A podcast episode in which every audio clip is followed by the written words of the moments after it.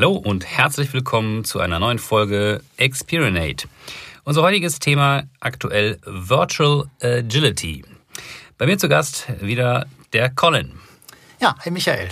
Grüß dich, hi. Colin, ähm, wir sind ja momentan im Jahr 2020 und ähm, ganz viele technologische Entwicklungen ermöglichen heute die Kommunikation, die Vernetzung im virtuellen Raum. Ja, also ob das jetzt hier Confluence ist, ob das Teams ist, ähm, Online-Möglichkeiten, auch ob das Podcasts oder sind, Podcasts die man sich downloadet Beispiel, genau. und jetzt anhört. Also herzlich willkommen auch an die Zuhörer da draußen. Ähm, also es gibt technologisch ganz viele Möglichkeiten, das Kommunizieren heute in den virtuellen Raum zu verlagern und ganz viele Mitarbeiter tun das heute auch schon. Homeoffice ist in aller Munde, Laptops äh, werden verwendet etc. Das heißt, die Möglichkeit ähm, zu kommunizieren ähm, nicht mehr von Face-to-Face -face ist auf jeden Fall immer stärker im Raum ja, nicht nur das Kommunizieren, sondern wirklich Kollaboration. Also mittlerweile kannst du ja über Office 365 Dokumente auch einfach gemeinsam öffnen. Ich sehe, auf welcher Folie du gerade arbeitest. Mittlerweile auch stabil auf der gleichen Folie zu arbeiten, das ist schon faszinierend. Ja, ich bin auch ein ganz großer Fan davon. Ähm, das ist wirklich sehr cool. Der Reifegrad hat sich da erhöht. Ähm, und jetzt gibt es natürlich äh, so Entwicklungen, ähm, die uns momentan umtreiben, wo wir auf einmal gezwungen werden, ähm, alle miteinander stärker im Homeoffice zu arbeiten, also aus der Ecke gar nicht rauskommen. Und dadurch wird natürlich das ganze Thema Arbeiten im virtuellen Raum immer stärker notwendig. Und unsere Frage heute lautet, wie können eigentlich agile Teams im virtuellen Raum miteinander arbeiten? Genau. Jetzt, genau. Ähm, lass uns mal die Frage stellen, Colin. Ähm, und zwar ins Extrem gehen, dass wir vom Training, also der Befähigung einzelner Teammitglieder, über das Aufsetzen von agilen Teams bis hin zum Arbeiten und Betreiben der Teams wirklich komplett von vorne bis hinten es über die Virtualität ähm, hinbekommen. Wie stehen wir denn dazu? Halten wir das für sinnvoll? Ist das möglich? Äh, spricht das irgendwie gegen die Prinzipien? Ähm, was ist da deine Meinung? Ja, der erste Reflex ist natürlich never ever. Ähm, und es ist ja nicht so lange her, dass auch große amerikanische Konzerne Homeoffice quasi wieder abgeschafft haben im großen Stil, weil sie sagen, wir brauchen die Präsenz, wir brauchen die Berührung und das ist ja in vielen Dingen auch unsere Philosophie.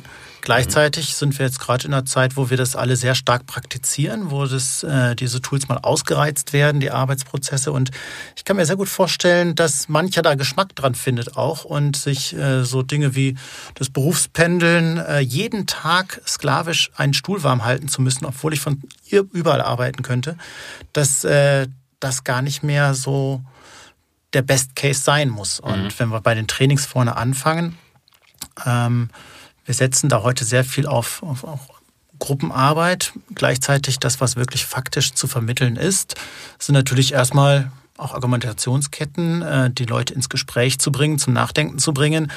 Das wird auch virtuell durchaus gehen. Mhm. Und das Schöne ist ja, wenn man sagt, ähm, wir machen es jetzt in einem Modus, der schon virtuell ist, dann qualifiziere ich natürlich auch viel mehr virtuell kompetente Leute aus solchen mhm. Trainings heraus. Ja. Bei uns ist ja mal, das erzählen wir unseren Kunden auch, äh, das Training immer schon ein Bestandteil von Aufbau von Nähe und von Vertrauen und äh, Kennenlernen der Gegenüber, ähm, was ja ein Bestandteil ist, auch im Agilen. Das heißt, unterschiedliche Charaktere zusammenzubringen und sie vertraut miteinander zu machen, mhm. als Grundlage für einfache ähm, Arbeit ohne viele Strukturen, Regeln und ähm, Vorgaben. Ähm, und das lässt sich aus meiner ähm, Seite auf jeden Fall bestmöglich über Präsenz ähm, realisieren.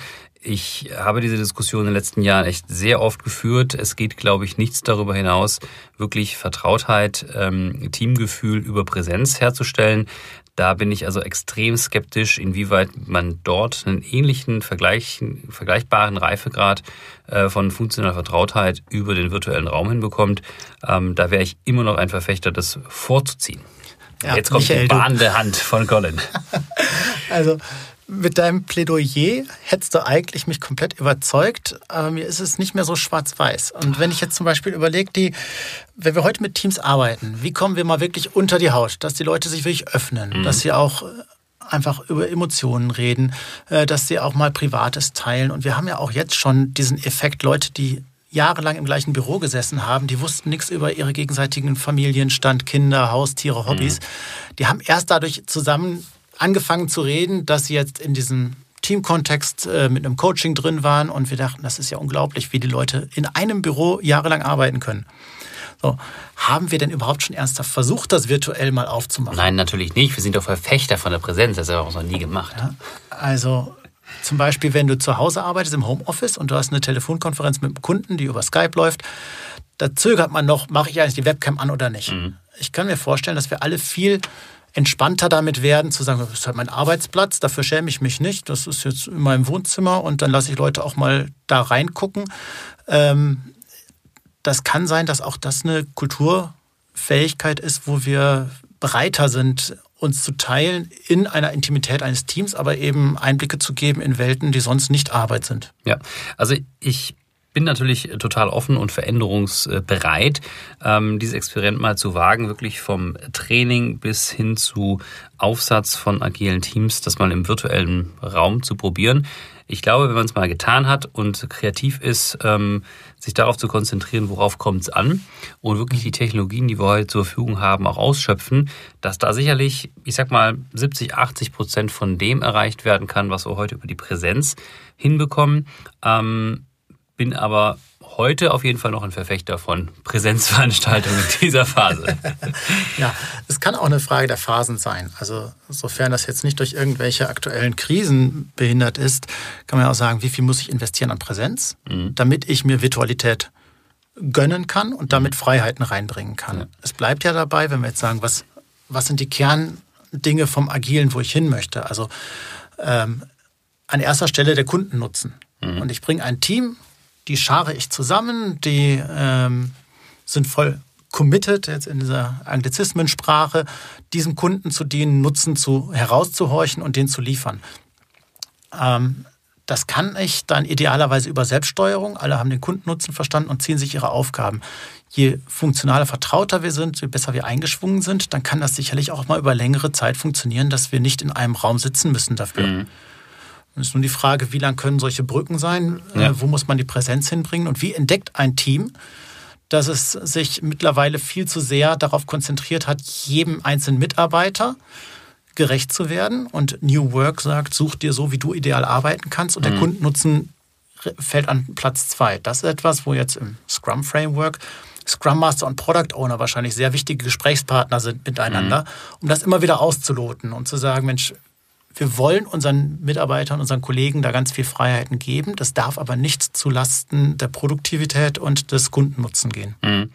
Also ich glaube auch, lass mal einen Blick darauf werfen, wie sieht es denn aus, wirklich, wenn ein Team aufgesetzt ist und jetzt ähm, arbeitet und eben versucht stärker, und das ist ja auch nichts Neues, ähm, standortübergreifend oder länderübergreifend internationale Teams ähm, zusammenzuarbeiten. Da sind ja heute schon auch viele ähm, Tools in, ähm, in place, ne? ob es Jira oder Confluence etc., ähm, wo Kommunikation und wo auch äh, virtuelle Boards und damit auch Arbeitsfortschritt transparent gemacht werden kann. Wenn das alles schon ähm, da ist, worauf kommt es denn dann eigentlich noch an? Ja, also Planning Sessions, äh, Retros, Reviews, müssen die wirklich präsent, also face-to-face -face, ähm, abgehalten werden? Oder gibt es dort auch ähm, Wege, die gleichermaßen virtuell funktionieren und auch an ähm, Wirksamkeit ähm, nicht wirklich ähm, ja, darunter leiden. Also ich brauche eine starke Kommunikationskompetenz bei den Teilnehmern. Da bin ich ziemlich sicher. Also wenn das ist oft über Präsenz besser einzuschwingen, dass man sich wirklich auch traut, also als ruhigerer mal sich einzubringen, dass die anderen auch wissen, wer ist hier der Ruhige, wer ist der Laute, wie ein Team sich mit seinen Stärken und Schwächen zu nutzen weiß. Ähm, wie gesagt, da glaube ich, machen wir gerade Riesenfortschritte, uns mhm. auch virtuell zu öffnen. Ähm, das erstmal so als, als erste Basis, weil sonst funktioniert ein selbststeuerndes Team nicht, wenn irgendwer sich einfach abgehängt fühlt und dann ja, das Mikrofon noch auf Mute macht und sagt, lass mal die anderen machen. Mhm. Ähm, dann geht das mit so einem, äh, mit einem Planning, kann das durchaus gut gehen, wenn die Leute eben einen guten Kommunikationsstil haben miteinander und den Kunden gut verstanden haben. Ja, also ich glaube auch, ganz viele Elemente, ähm, die müssen nicht ähm, präsent abgehandelt werden. Ähm, auch das Kollaborieren, du hast es vorher erwähnt, Ähm, wenn ich mal meine Task gezogen habe oder als äh, ja, kleineres Team von zwei, drei Leuten mir einen Task ziehe, auch dann habe ich mittlerweile die Möglichkeiten, das wirklich virtuell, parallel im Dokument äh, an Themen zu arbeiten. Das funktioniert auch. Ein wesentliches Element ist ja auch das Hineinziehen, frühzeitig Hineinziehen von Kunden und Inkremente dem, dem Kunden relativ zügig zur Verfügung zu stellen, das äh, ihm zu zeigen und auch das Feedback einzusammeln. Und auch da gibt es ja Möglichkeiten über äh, Mockups, über eventuelle auch ähm, ähm, 3D-Modelle, ja, mit einer Virtual Reality-Brille, ähm, Kunden die, die Inkremente zu zeigen ähm, und vielleicht damit auch mehr Intimität, du hast es vorher erwähnt, ähm, zu ermöglichen, ähm, dass man das doch auch vielleicht sogar charmanter oder detaillierter sogar deinem Kunden darstellen kann. Genau, an der Stelle wäre eine echte Chance, weil wenn ich äh, Präsenzreviews mache, dann muss auch der Kunde immer präsent, mhm. physisch präsent sein, der muss anreisen. Ähm, wenn wir das hinkriegen, dass auch der Kunde gut technisch eingebunden ist, also jetzt bei physischen Produkten zumindest muss man gucken, wie man das hinkriegt. Ähm, er braucht einen guten Zugang auch zum Review, damit er authentisch das Produkt anschauen kann, ausprobieren kann. Und wenn dann die Hemmschwelle geringer ist, dann ist natürlich super, wenn ich die Kunden reinkriege. Mhm. Ist dann wieder so der Fall, wenn man das Feedback von drei, vier Kunden im Feedback zusammenholt, wie man die vernetzt, dass man wirklich sagt, jetzt moderativ wollen wir wirklich die Kunden hören. Das mhm. sind dann so Settings, wo man auch sagt, wir brauchen eine hohe Disziplin dann im Team. Also virtuelles Arbeiten heißt natürlich auch eine hohe Disziplin an der Stelle, wo man sagt, jetzt sind die Rollen klar vergeben, jetzt ist der Kunde dran, jetzt interviewt nur der Product Owner den Kunden oder der Scrum Master interviewt mhm. den Kunden zu seinen Eindrücken zum Produkt und das Team muss dann einfach sehr konzentriert zuhören. Ja. Ein Aspekt hatten wir im Vorgespräch noch diskutiert, ähm, wenn wir die, die, die Kundenfeedbacks einholen. Ähm, da hattest du einen guten Punkt gebracht, zu sagen, die Wertschätzung vermeintlich vom Kunden ähm, ist vielleicht gar nicht dann so hoch im Virtuellen. Führt das doch nochmal ganz kurz aus. Jetzt hast du mich ein bisschen auf dem falschen Fuß. Ich äh, helfe dir doch mal. Die, Wert, die, Wertschätzung des Kunden oder vom Kunden? Ja, des Kunden. Und zwar war die, die Aussage, ähm, die ja schon auch stimmt, wenn ich jetzt als Team da bin mit sechs oder sieben Personen und der Kunde, dann hat er natürlich eine äh, höhere Wertschätzung, wenn viele Personen physisch da sind ja. und äh, seine Präsenz äh, ne, wertschätzen ähm, und seine Meinung. Und ich habe noch einen weiteren Aspekt, denn die Emotionen, also die Körpersprache, die ja ne, wir Menschen schon auch irgendwie zur Kommunikation nutzen, die geht natürlich durch die Virtualität auch ein Stück weit verloren. Ähm, mhm. ich sage ein Stück weit, weil man kann natürlich auch Ganzkörperbilder dann ähm, versuchen zu, äh, zu teilen, aber diese Nähe, diese ja, Emotion, die Körpersprache, die bekomme ich dann doch nicht so gut eingefangen. Ähm, das äh, sehe ich als, als kleinen Nachteil ähm, in dem Setting, äh, wo genau da diese, diese Feinheiten äh, ein Stück weit verloren gehen ähm, in der Interaktion dann mit dem Kunden. Ja. Also jetzt habe ich ja den Ball wiedergefunden mit, dem, äh, mit der Wertschätzung. Das also es ist tatsächlich, wenn, wenn du als Kunde in ein Sprint-Review reinkommst, ist es ganz faszinierend für viele Kunden zu erleben, wie gespannt ein Entwickler dem Kunden zuhört. Mhm. Wie sie im Produkt immer mehr auch dann raushören von Sprint-Review zu Sprint-Review und dem Produkt ansehen, dass ihr Feedback verstanden wurde von den Leuten, die aufmerksam zuhören. Ich habe da ein total geiles Bild noch vor Augen. Ähm, in einem Projekt, wo es aus Vertraulichkeitsgründen lange nicht möglich war, Kunden einzubinden in ein Review. Mhm. Und da arbeiten auch mehrere Teams am Produkt und jetzt war endlich mal ein echter Kunde, konnte das Produkt anschauen. Da konnten jetzt nicht alle Teammitglieder zuschauen, sondern das waren dann wirklich nur drei, vier, die mit dem Kunden vor der Software standen und diesen Entwicklungsstand mit dem Kunden gereviewt haben. Wir hatten aber mit dem Kunden verabredet, dass über eine Kameraschalte das Team, das Entwicklerteam auch zuschauen kann mhm. und hatten das freigestellt. Wer da Interesse hat, einfach ähm, online quasi zuzuschauen, wie der Kunde das Produkt anschaut, darf dabei sein. Dieser Raum war gerammelt voll. Mhm. Und jetzt kommt der andere Effekt. Also es geht ja nicht nur darum, dass der Kunde ein Produkt kriegt, mit dem er zufrieden ist, sondern dass der Kunde auch Vertrauen zu den Leuten haben möchte, die das Produkt bauen. Wenn mhm. der Kunde so eingebunden wird in den Entwicklungsprozess, dann möchte er auch den Menschen begegnen. In diesem Fall war es ganz faszinierend, die Kundin hat selber nachher gebeten, ich würde gerne mal da hochgehen, wo die Leute sitzen, die uns zugeguckt haben. Mhm. Und ist nochmal in alle Teams reingegangen und hat sich nochmal bedankt für das, was sie sehen durfte und mit einmal also das war auf Kundenseite und auf Entwicklerseite ein Aufblühen und deshalb ist der Tipp, wenn ihr es virtuell macht, denkt dran, dass der Kunde nicht nur das Produkt sehen möchte, sondern dass die Menschen irgendwie erkennbar sind, die dahinter sind. Also ja. dass auch ein Blitzlicht der Entwickler eingeholt wird oder dergleichen. Ja. Lasst sie nicht anonym verschwinden. Ja, ihr merkt schon, ähm, im Austausch zusammen, ähm, wir sind schon Verfechter ein Stück weit von Präsenz. Äh, nichtsdestotrotz glaube ich, dass relativ viel heute über virtuelle äh, Mechanismen funktioniert und wir auch gar nicht so viel davon verlieren. Aber man muss schon genau hinschauen, wie viel man denn in welcher Phase äh, man einbüßt und äh, schon genau darauf schauen muss, an welchen Stellen eine Präsenzveranstaltung relevant ist oder man die Virtualität so anwenden kann, dass genau diese Facetten, die wir gerade thematisiert haben, wie diese Nähe und das Einbinden der Leute, Emotionen greifbar zu machen, dass das Facetten sind, die entscheidend sind und relevant sind ähm, und die am besten einzubauen und darauf zu achten. Ja, reizt es ein bisschen aus, nimmt einfach den Impuls von 2020 jetzt irgendwie mit und äh, probiert aus, wo es euch hintreibt, macht es aber ganz bewusst. Ne, beobachtet, ob ihr äh, wichtige Eigenschaften des agilen Arbeitens, also vor allem das äh, Kundenfeedback und auch die kontinuierliche Effizienzsteigerung im Team, die Retrospektiven, dass das nicht an Qualität verliert. Und ich bin ganz gespannt, wo uns dieses Jahr noch hinbringt und was genau. ihr zu erzählen habt. Ich wollte gerade sagen, wir machen uns eine Wiedervorlage ähm, und schauen mal ein Jahr nach heute auf die Situation.